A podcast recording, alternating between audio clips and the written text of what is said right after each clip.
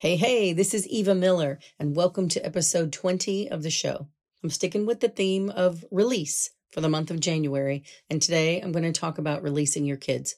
I think this will really add value to you, whether you're still in the throes of raising kids or if you've already launched them into the world and they're adults living on their own. Here we go. Hey, hey, welcome to the Eva Show. I'm Eva Miller. As a domestic violence survivor turned life and wellness coach, I'm on a mission to help you acknowledge your worth, reclaim your power, and find your voice in this noisy world. If you're feeling stuck and looking for help, or you just want to be reminded that it's a okay to be your unique self in a conforming world, you're in the right place. You ready to ditch expectations other people have put on you and rise to become who you've always wanted to be? Let's go.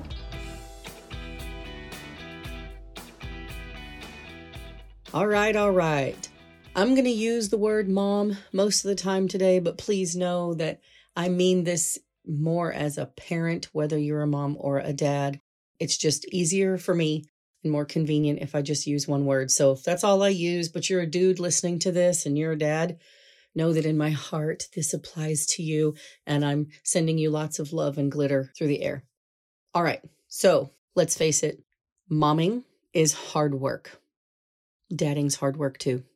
If you've raised your kids and you've launched them into the world already, you know it is a job that never stops because you're never not mom. You're never truly off duty, right? You take breaks now and then.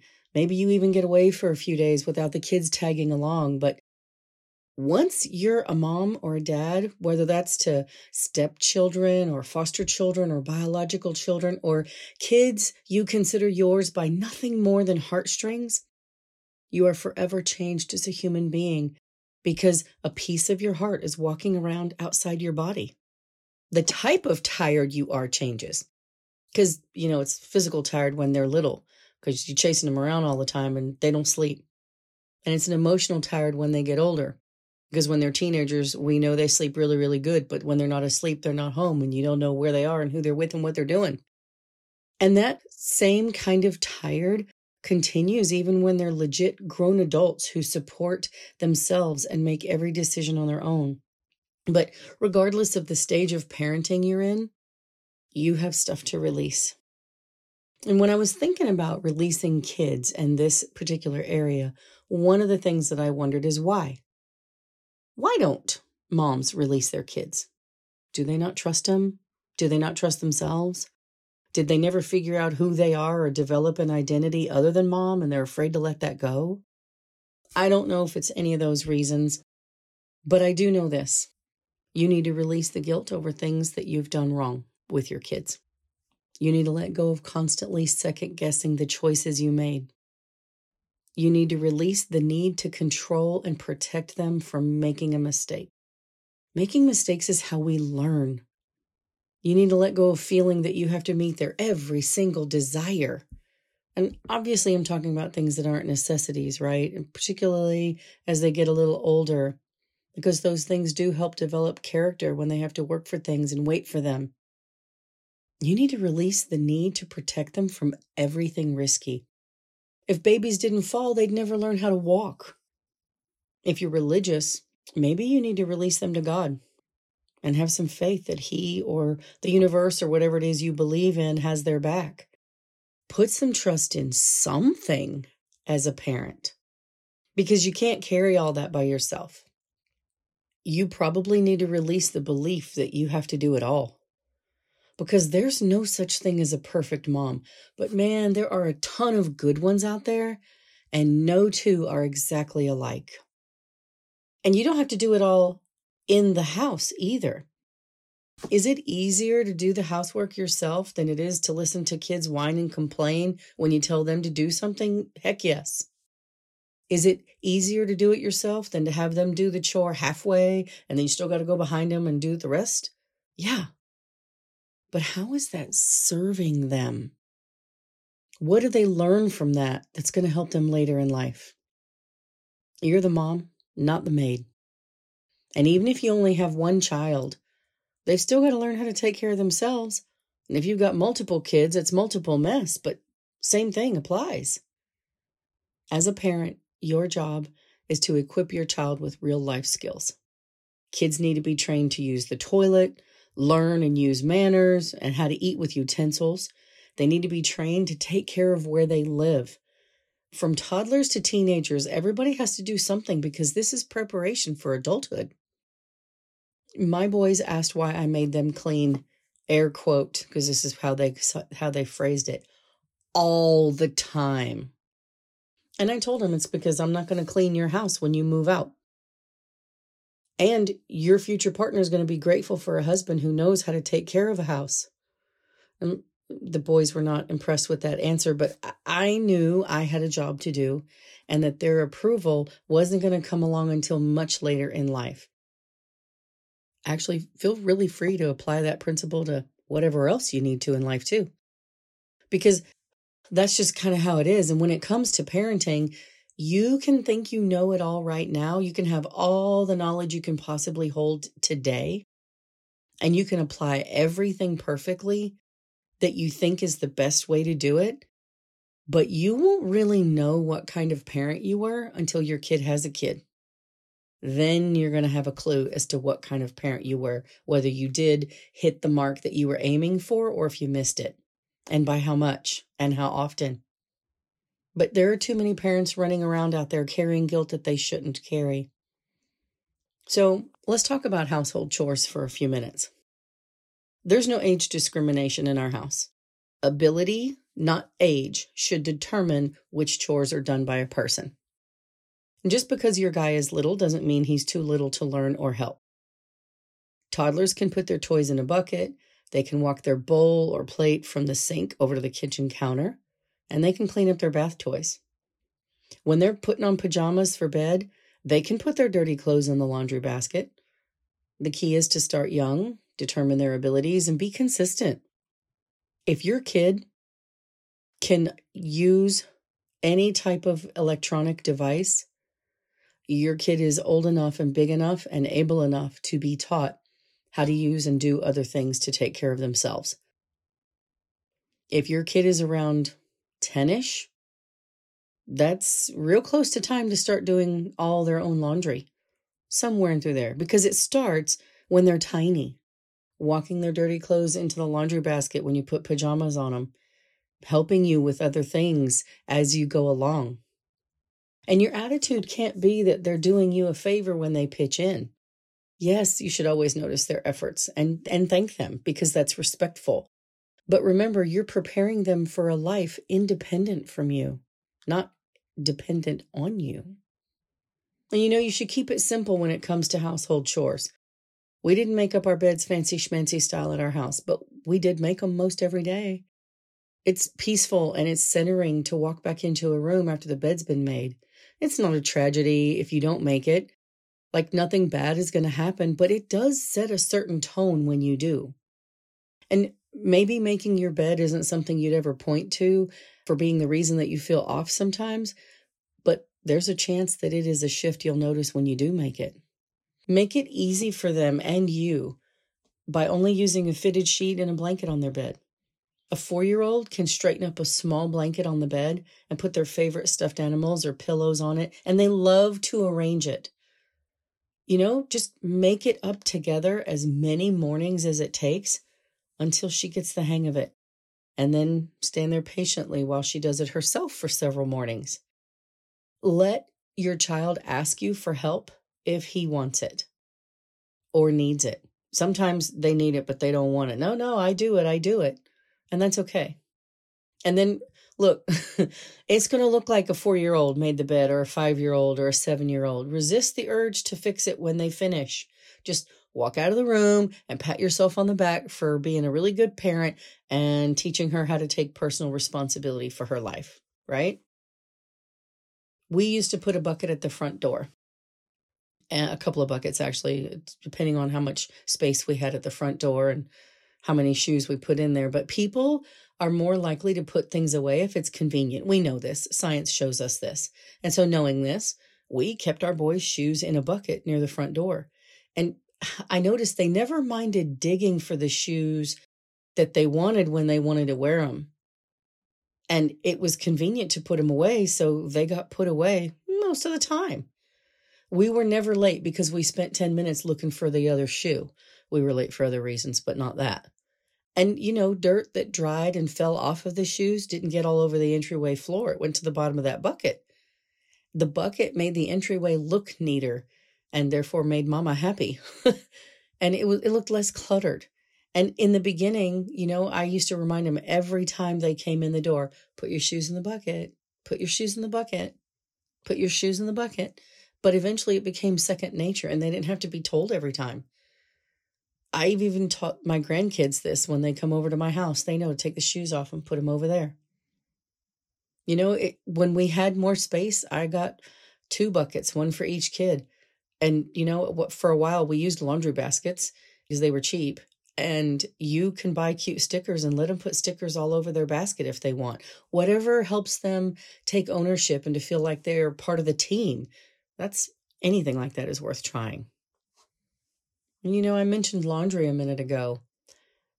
Our boys took ownership of washing all their laundry when they were somewhere between 10 and 12.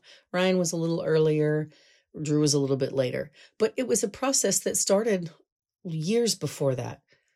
You know, at 18 months, you can tell them to put their clothes in the laundry basket at pajama time, like I mentioned. But it becomes more intentional when they're about three or four. You know, when I first started teaching them, I put two laundry baskets side by side in the floor of their closet. One basket was white, and the other basket was any other color besides white. And they put dirty white clothes in the white basket and dirty clothes that weren't white in the other basket. Now, I don't, please don't ask me why my kids had white clothes. I don't know. I mean, everybody knows kids in white clothing is equates with unavoidable, obvious stainage. But, uh, you know, my only defense is that I was young and dumb. Okay. But those baskets were good for reinforcing colors. Um, it was good for sorting and it was good for helping them understand um, how to do things in order. And when a basket got full, it was time to do the load of laundry. And you know, in the beginning, they could only do a few things and they needed a lot of help. You know, they could twist the washer knob around to wherever I was pointing. They could put soap in the machine that I had measured out. They could put clothes in that I handed them, you know, out of the washer and they could put it in the dryer.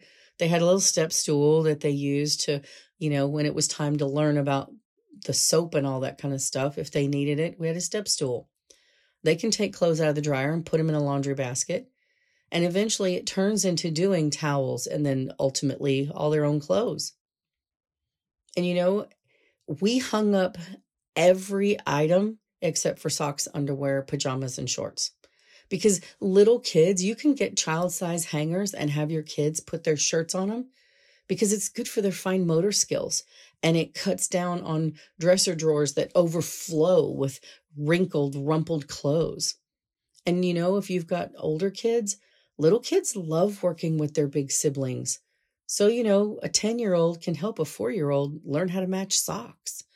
Or heck, don't match the socks. Just buy all the socks the same size and thickness and then just let them mix and match if they want. You know, when it comes to dishes, kids love to help with the dishes right up until they realize that's not actually fun. But while they're young and naive, take advantage of their good attitude and let them do simple, safe things. They can put away spoons in the dishwasher. If your kid can't see into the drawer where they belong, give him a step stool.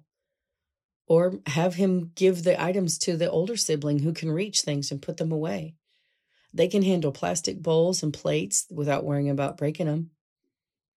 And, you know, let a middle aged child help with hand washing or drying or loading the dishwasher. Some of the guidelines that we used were that when the boys were little were that we put our own dishes into the dishwasher after snack or lunch. We used the same cup all day. We'd rinse it out in between if it was necessary. But after thoroughly teaching all the aspects of cleaning up after a meal, we assigned each boy a day. One boy had odd days and the other one had the even days. And on his day, the boy loaded the dishwasher after dinner and wiped out the sink afterwards. Nobody liked to load because the loader had to also hand wash the pots and pans that couldn't go in the dishwasher.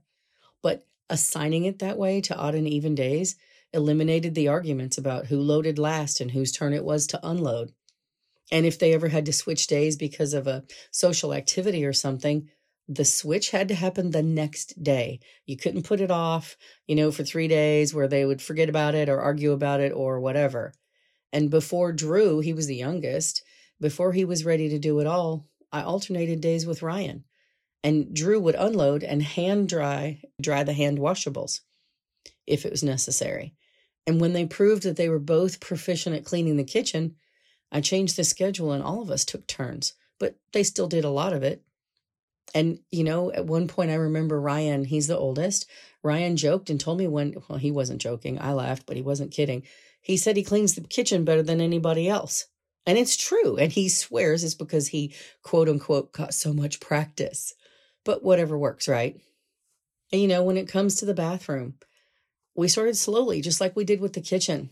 Wipe off the sink with a sponge, empty the trash can, hang up your wet towel, or, you know, put it in the hamper. Those can all be done by a five year old. I taped a list on the wall of the things that should be included when cleaning the bathroom. And we worked on them as their ability improved. And when they were teenagers, I had each of them clean it once a week in the beginning. Like, it's because they only did it halfway. Okay. They each needed the practice. And so between one doing it halfway and the other one kind of doing it halfway, eh, their bathroom was mostly clean most of the time. But one boy cleaned on Tuesday and the other one cleaned on Friday. And they alternated it. And then when they got better, we only one of them cleaned once a week. And they hated it. And I remember one time Drew was like, Mom, why is this list still hanging on the wall telling us what to do? And I was like, well, when you can memorize it and learn to do all of the things that need to be done when cleaning the bathroom without utilizing the list, I'll take it down. He was not impressed, but you know, I did the best I could. And, you know, when it comes to household chores with kids, you have to stay focused on the big picture. You know, the boys started sweeping and vacuuming their bedrooms. Mm, they were probably around seven ish. And yeah, it looked like a seven year old did it. And sometimes it was really annoying to stand there and make them re sweep the corners or under the bed or whatever. But they got better with time. And pretty soon, you couldn't tell who had swept it, me or them. And Turning my kids into clean freaks was never the goal, and it probably isn't yours either. But my responsibility was to equip them with the knowledge to take care of themselves and their living space so that they could become independent adults. It would have been easier and faster to do it myself, but that wouldn't have prepared them for adulthood. And you know, some days it drove me crazy to sit there while I broke down the process of cleaning their room into bite sized pieces. You know, okay, start with picking up all the Legos and then waiting for them to pick them all up. Oh my gosh. Now clean up all the Ninja Turtle toys. And then I'd sit there and wait again. Now pick up all the G.I. Joe stuff in the G.I. Joe bin and put it in there. And then I'd wait again. It got old. It was boring. But eventually that became asking them where they wanted to put it and where they thought it should go and how they thought things should be broken down. And sometimes I would confirm it, sometimes I'd suggest a different way. And eventually I would say, Yeah, you can do this. And then I'd walk away while they did it, but I have to go back and check it. And that, you know, sometimes I didn't want to do that. I wanted to just be like, Oh, it's fine. I'm sure it's fine. But they could come to me if they, you know, come back and do it if they forgot anything. But consistency on my part was just as important in the process as anything else. And sometimes that process felt like it was never going to end. But ultimately, it really was worth the time and the patience on my part. But you know, there's never going to come a time when a parent says, Well, that's it. My kid's equipped with everything he needs to know for life and he's all set to go on his own he's fine and won't make any mistakes at all. And so if you're behaving as if you're waiting for that to happen, for that day to arrive, you got to rethink your expectations. Because know that a crisis doesn't create character, it reveals it. So as your kid is growing, take note. And when he comes upon a challenge and maybe doesn't handle it very well, focus on giving him the tools so he can learn and do better next time because there will be a next time. And so, how do you release kids when they're already grown? Like you've been teaching them real life skills to live, to take care of themselves, to learn how to cook so they can feed themselves and take care of the area where they live. What about when they're grown? In a nutshell, after they're grown, the way you release them, mind your own business. That's it. That's the way. You know, you're probably thinking, oh, there's some gray area here. You know, my kid's in college and I'm paying for it, or, you know, something like that. And to a degree, I agree with that. But ultimately, you had 18 years to prepare them for the world, 18 years to teach them how to regulate their emotions, to talk about work ethic, 18 years to discuss time management, peer pressure, which is really important. We think it's only important during the teenage years, but look around at some adults you know. They're probably living to impress other people because somehow they've gotten the message that that's the thing that has to be done to make them fit in or to be approved of. Peer pressure is legit. You've got 18 years to work on that. 18 years for character training to learn to have the right attitude and the approach that they need when they mess something up you've basically had 18 years to disciple your kid. And at some point, you have to trust that your kid has all the tools necessary to build his own life with. Because that part isn't yours to do, it's theirs, just like creating your life is your responsibility. So when your man child or woman child tells you something that's going on in his or her life, and the red flags are just screaming at you because you're older and you're wiser and you're more experienced and you recognize them easier. Resist the urge to tell your kid how to handle it. Tactics should have changed by now. When he or she was little, you told, you instructed, you showed. But as they grew, you stopped telling them and you start asking. Lecture less, listen more. Ask them questions. And when you do, Listen to how they think, not just what they think, but how they get there. Hear their passions, their dreams, and their ideas. Because your kids are creative and they're smart and they're resilient and they are capable of learning from their mistakes just like you have. So don't spout off advice when they're telling you stuff. When your kid has a kid, don't tell them everything to do with their new baby. And when they're talking to you, Listen between the lines, under the noise. Listen to how they identify what's theirs to do, what they think is up to them. Listen to their approach to problem solving and how they figure things out for themselves. We have a policy, Moose and I, we do not give advice until they point blank say, What should I do? Or what do you think? And even then, we really try to empower them with responses like, well, you've already probably already thought of this, but would blank help in this situation? Or we're known for saying, huh, have you considered dot, dot, dot in this situation? Because then what happens is our kids start saying things like, yeah, I did. And I was thinking this, but maybe that. And I don't really know. Talking about it helps them if you give a man a fish, he eats for a day.